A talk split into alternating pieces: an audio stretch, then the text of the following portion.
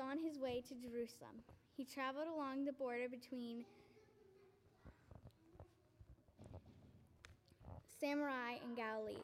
As he was going to the village, ten men met him. They had a skin disease. They were standing close by, and they called out in a loud voice, Jesus, Master, have pity on us. Jesus saw them and said, Go show yourselves to the priests. While they were on their way, they were healed. One of them saw that they were healed. He came back. He praised God in a loud voice. He threw himself at Jesus' feet and thanked him. The man was a Samaritan. Jesus asked, Weren't all ten healed? Why, where are the other nine? Didn't anyone else return to praise God and accept this, out, accept this outsider? Then Jesus said to him, Get up and go. Your faith has healed you. So many things have turned upside down and sideways. You will remember not too long ago, it even affected the way we worship.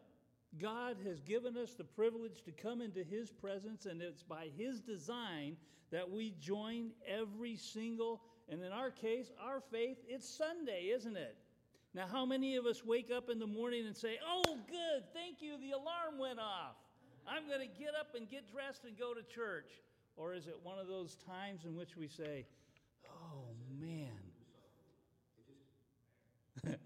I hear voices. What about the time when we're concerned about paying the electric bill? Is God good? What about the time we go to visit the doctor and he says one of our vital organs isn't functioning correctly? Do we still say God is good? What about those times in which we just don't know what's going to happen. And we have responsibility to other people. We have responsibilities to our children, our grandchildren, our friends, our neighbors. We just don't know what's going to happen. Is God still good? Amen. It's been my it's been my experience and more importantly it's been my relationship with God that I can stand before you today and say absolutely yes God is good all the time we got it. Let's watch this story. In our text this morning, Jesus is traveling again. Jesus was a traveler. Have you ever noticed when we read the scriptures, particularly in the New Testament, Jesus is always on the move? He doesn't stay in one place. He moves and he interacts and he has relationship with those around him, whether it be religious leaders whether it be the person that serves him food, whether it be the person that just passed him by on the path. He has a relationship. He is the perfect evangelist. uh oh, I said the E word. Evangelist. He is the perfect evangelist seeking out those that need to hear the good news of the gospel. That sounds like a job description, doesn't it? To seek out those that need to hear the good news of the gospel. It's sort of like what you and I are supposed to be doing, isn't it? In our neighborhoods, with our family, with our loved ones, with other church people, those that we associate with. We are to be evangelists, telling them the good news of Jesus. The scriptures are very clear. In this particular scenario, the Bible tells us that he, Jesus, entered a village there, 10 men with leprosy. Now, we don't even have any idea in our Western culture, in our society, what leprosy is all about. We read about it, we hear about it, we know about it, but we don't have an understanding of it. And in this particular time, uh, stood off in a distance, there were 10 men crying out, Jesus, Master. And what did they ask? They didn't ask for money. They didn't ask for, can you spare change? They didn't ask to be healed. They asked for what? Have mercy on us. And we know that Jesus did that. We know that he did that. Leprosy was one of the most dreaded diseases at that particular time in the world's history. It would, it would deaden the nerves and it would begin to gnaw away. Now imagine this on your toes, your fingers, eating away a person's scalp. But it would continue.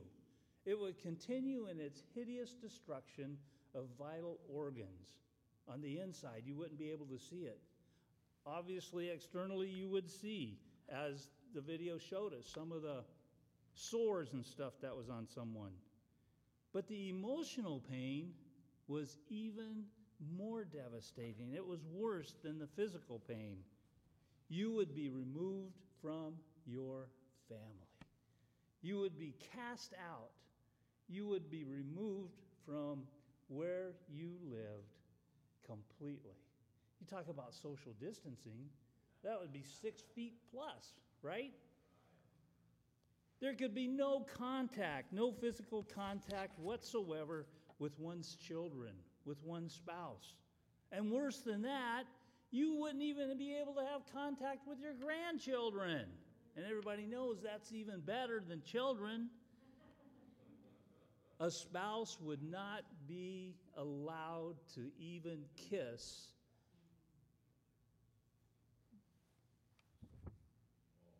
their soulmate goodbye. Just automatically, immediately exorcised, taken away. And these folks that suffered from this dreadful disease, those that were marked, those were that, that dying, they tend to roam together. That's why we see 10. That's why we hear this story. That's why it's there. There was 10 men. And a lot of times they would gather together, they would begin to look for food, begging for assistance. I just need some shelter. I just need some food. And at a great distance, they began to yell and use their outside voices because they had to warn people before they came in contact with them. In fact, they used to wear bells and they would have to tinkle these bells. That's where I think the original bell ringer came from, wasn't it? What do you think? They used to have to ring bells and say, Hey, stay away from me. I'm unclean. I have a disease. And if you come near me, you might catch it. Leprosy was just so hideous. Any kind of a skin rash, any kind of a blemish, any kind of a pimple, they all slid it under the heading of leprosy because they didn't know about it. Hmm. They gathered together to protect each other, to be with each other, because society had cast them away. Again, when they saw Jesus, they cried out, Jesus, Master, have mercy on us.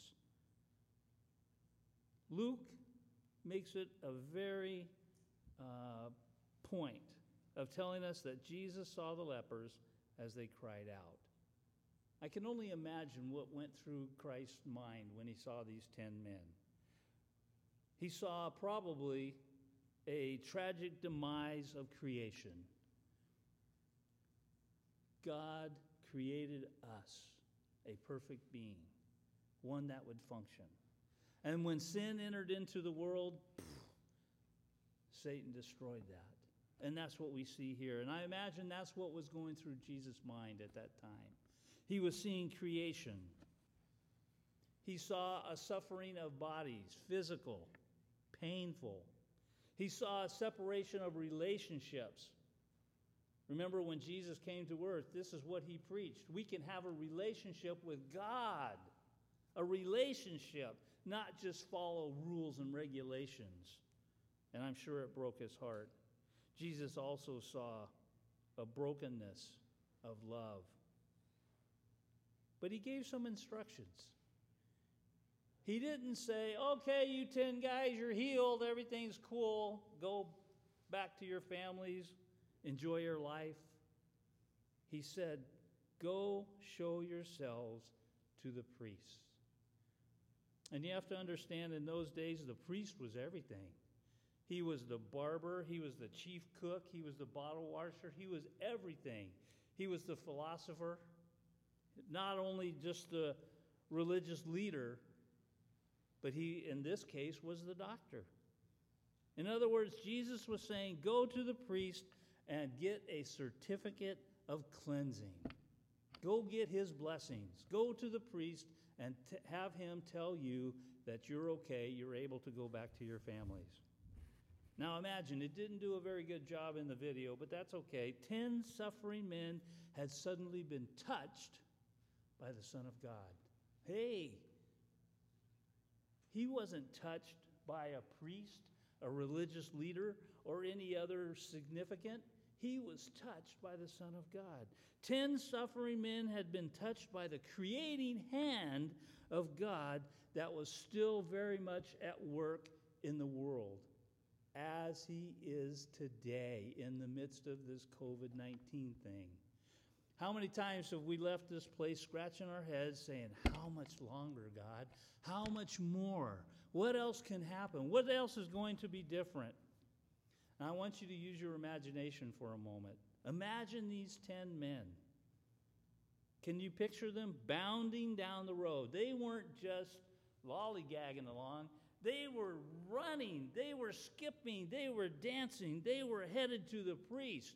They were going to declare that they were clean because Jesus, the Master, had mercy on them. Praise yes, praise God. Hmm. And I imagine that some of them would stop and say, Hey, what are these priests going to say? What are they going to ask? And what are we going to say in response? All ten of these men were caught up in the joy. They were caught up in the excitement of the moment. But as we know, as the story continues, there was only one that returned to Jesus to say thank you. 10%. I just realized 10%. That's what God wants of us in our tithe, isn't it? But the question for us, the question in my mind this morning, as we proclaim to be followers of Jesus, let us, let you and me, let us be determined to be the one to recognize God's goodness to us all the time.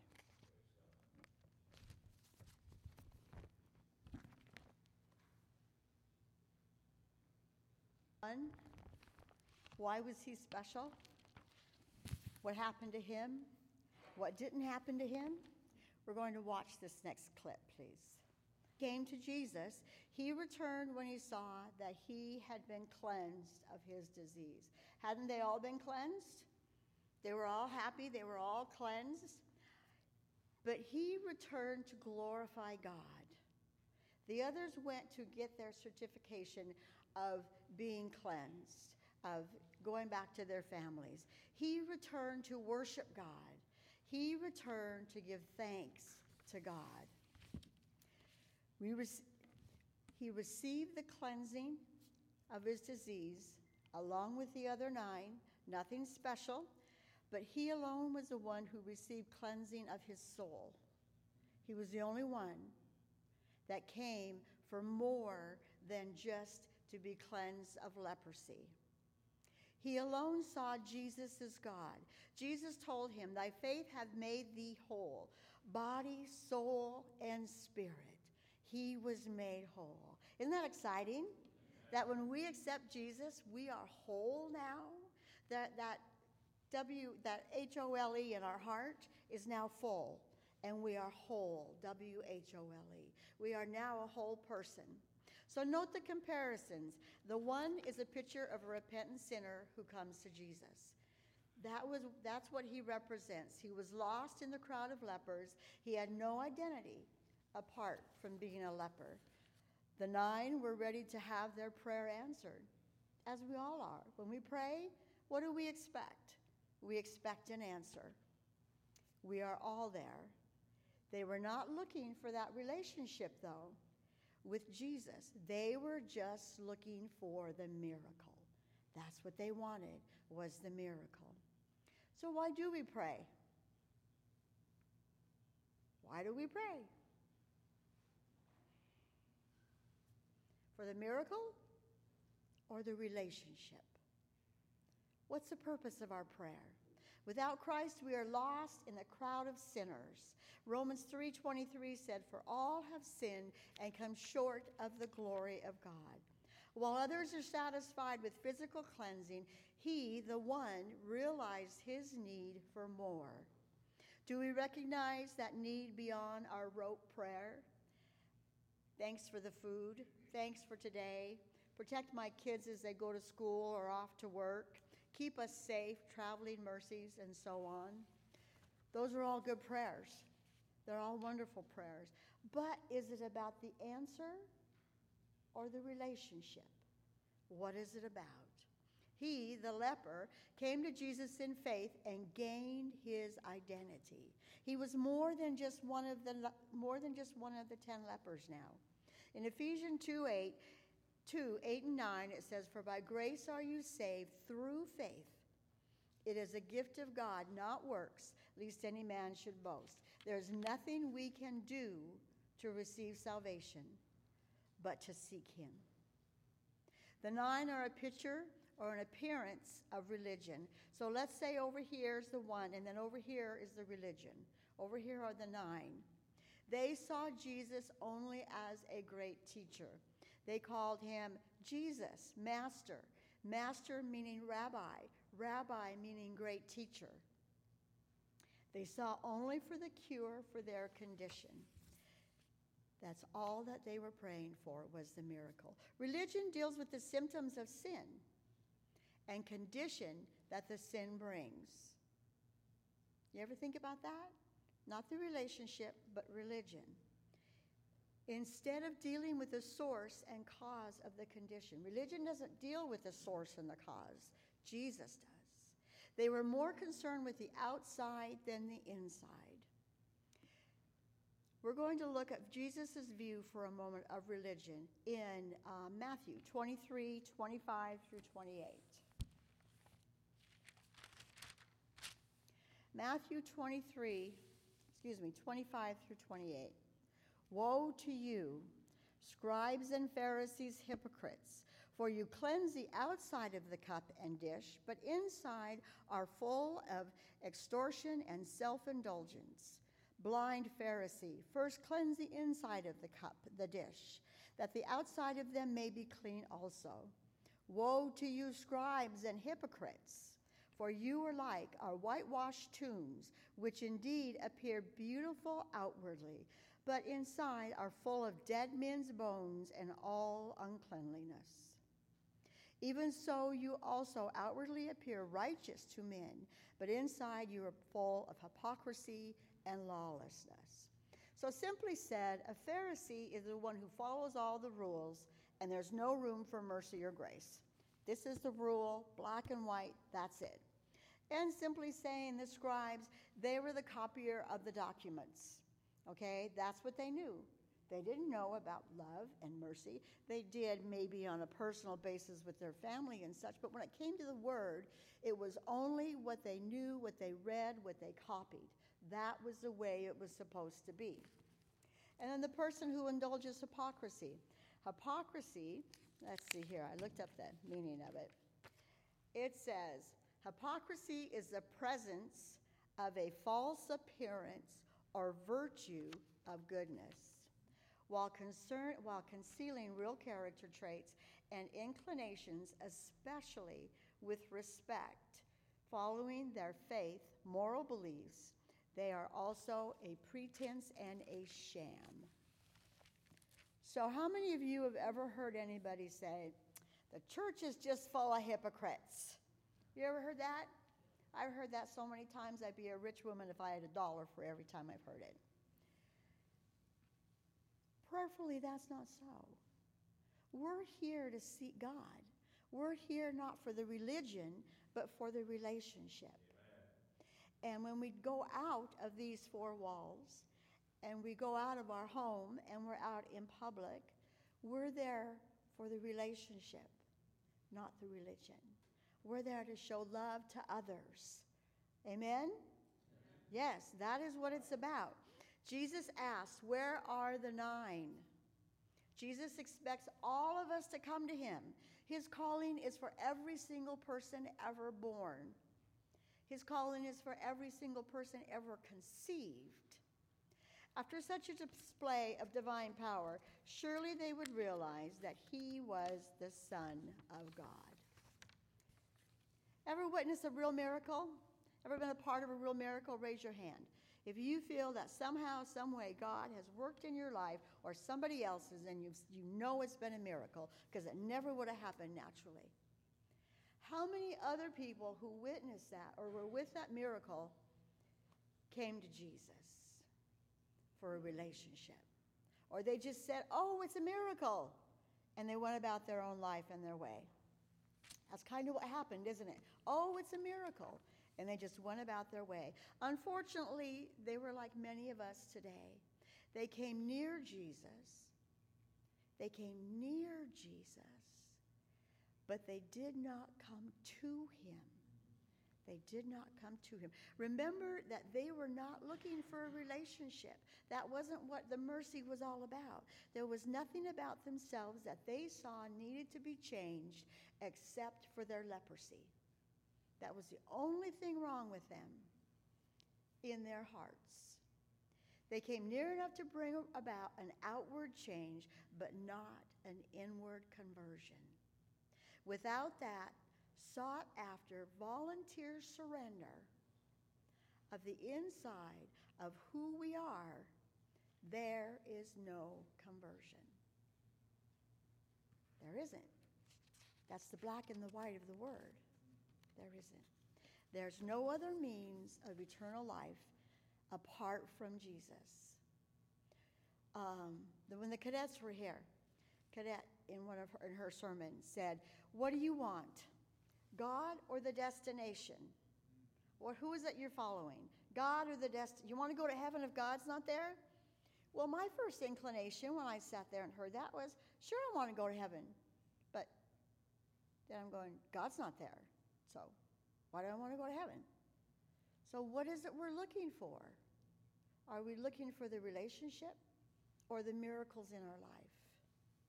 In Acts 4:12 it says, "Neither is there salvation in any other, for there is none other name under heaven given unto man whereby we must be saved."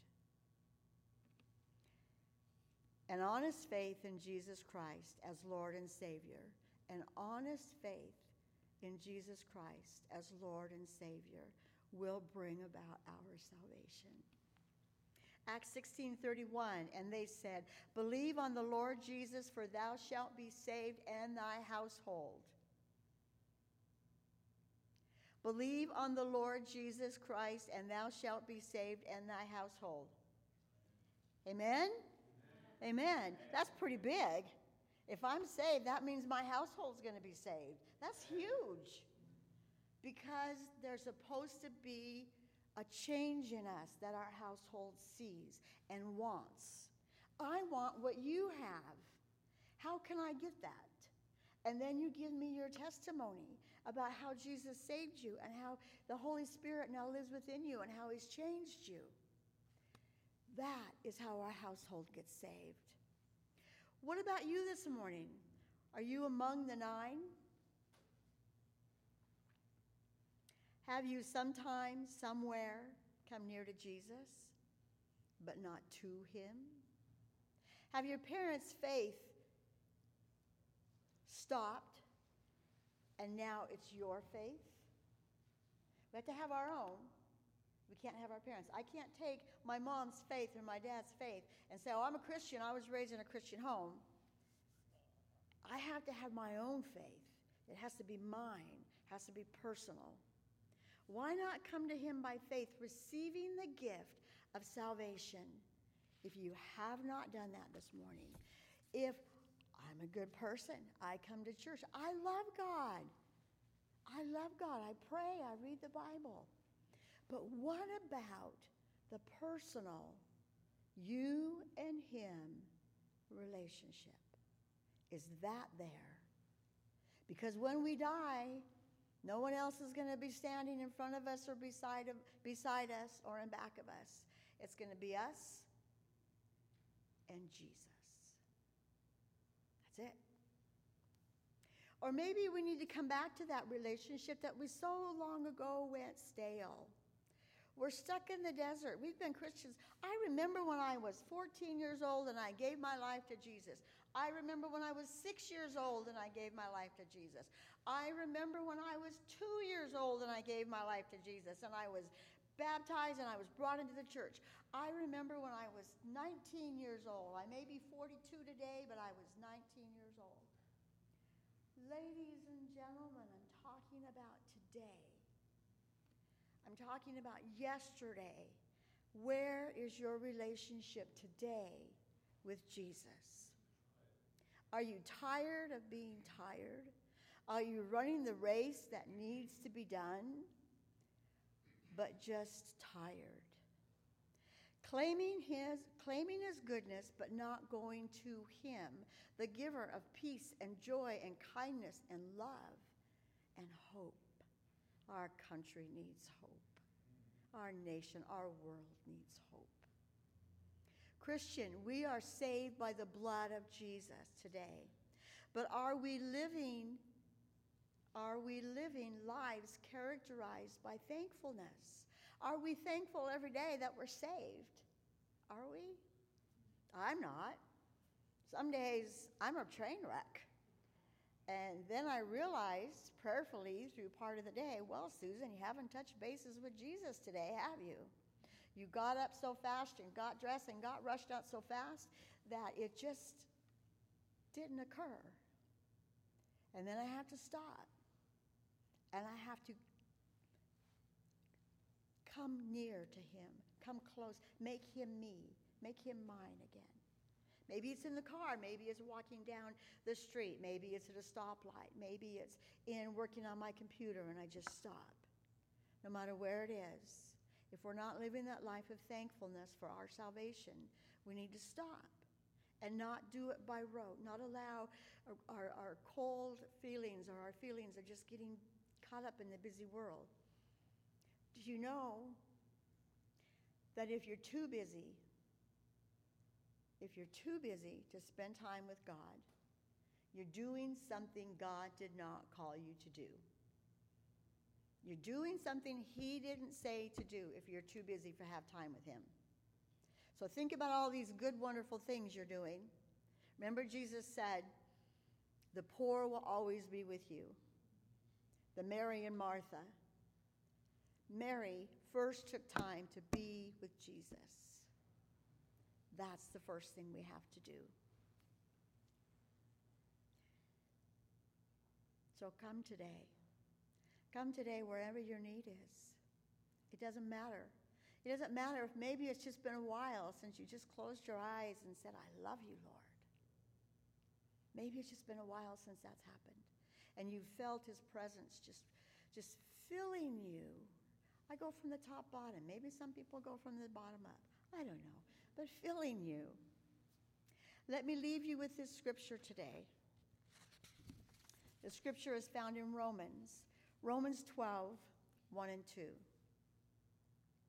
Therefore, I urge you, brothers and sisters, in view of God's mercy, to offer your bodies as living sacrifices, holy, choosing the right and not the wrong, holy, prove what God's will is, his good and pleasing and perfect will. Romans 12, 1 and 2. I'd like to um, end this time with our song, Take My Life and Let It Be. You, you give us your word, Lord, from the first from the first syllable in Genesis to the last in Revelation, that the thread of redemption is through this entire Bible, Lord Jesus. Thank you for that. Father, that we may be the one, we may be the one, Lord God, that seeks you on a very personal basis, that seeks you, Lord God, and says, I'm here. I'm here and I want you for every moment in my life. I give you my will. As scary as that is, and it's pretty scary sometimes, God, because I know what I'm not equipped to do. But you are, Jesus. Thank you for that. Help us to be the one, God, and then to be the one to go out and to tell the nine that they would be blessed as well. Hmm. In your precious name, Jesus. Amen. Amen.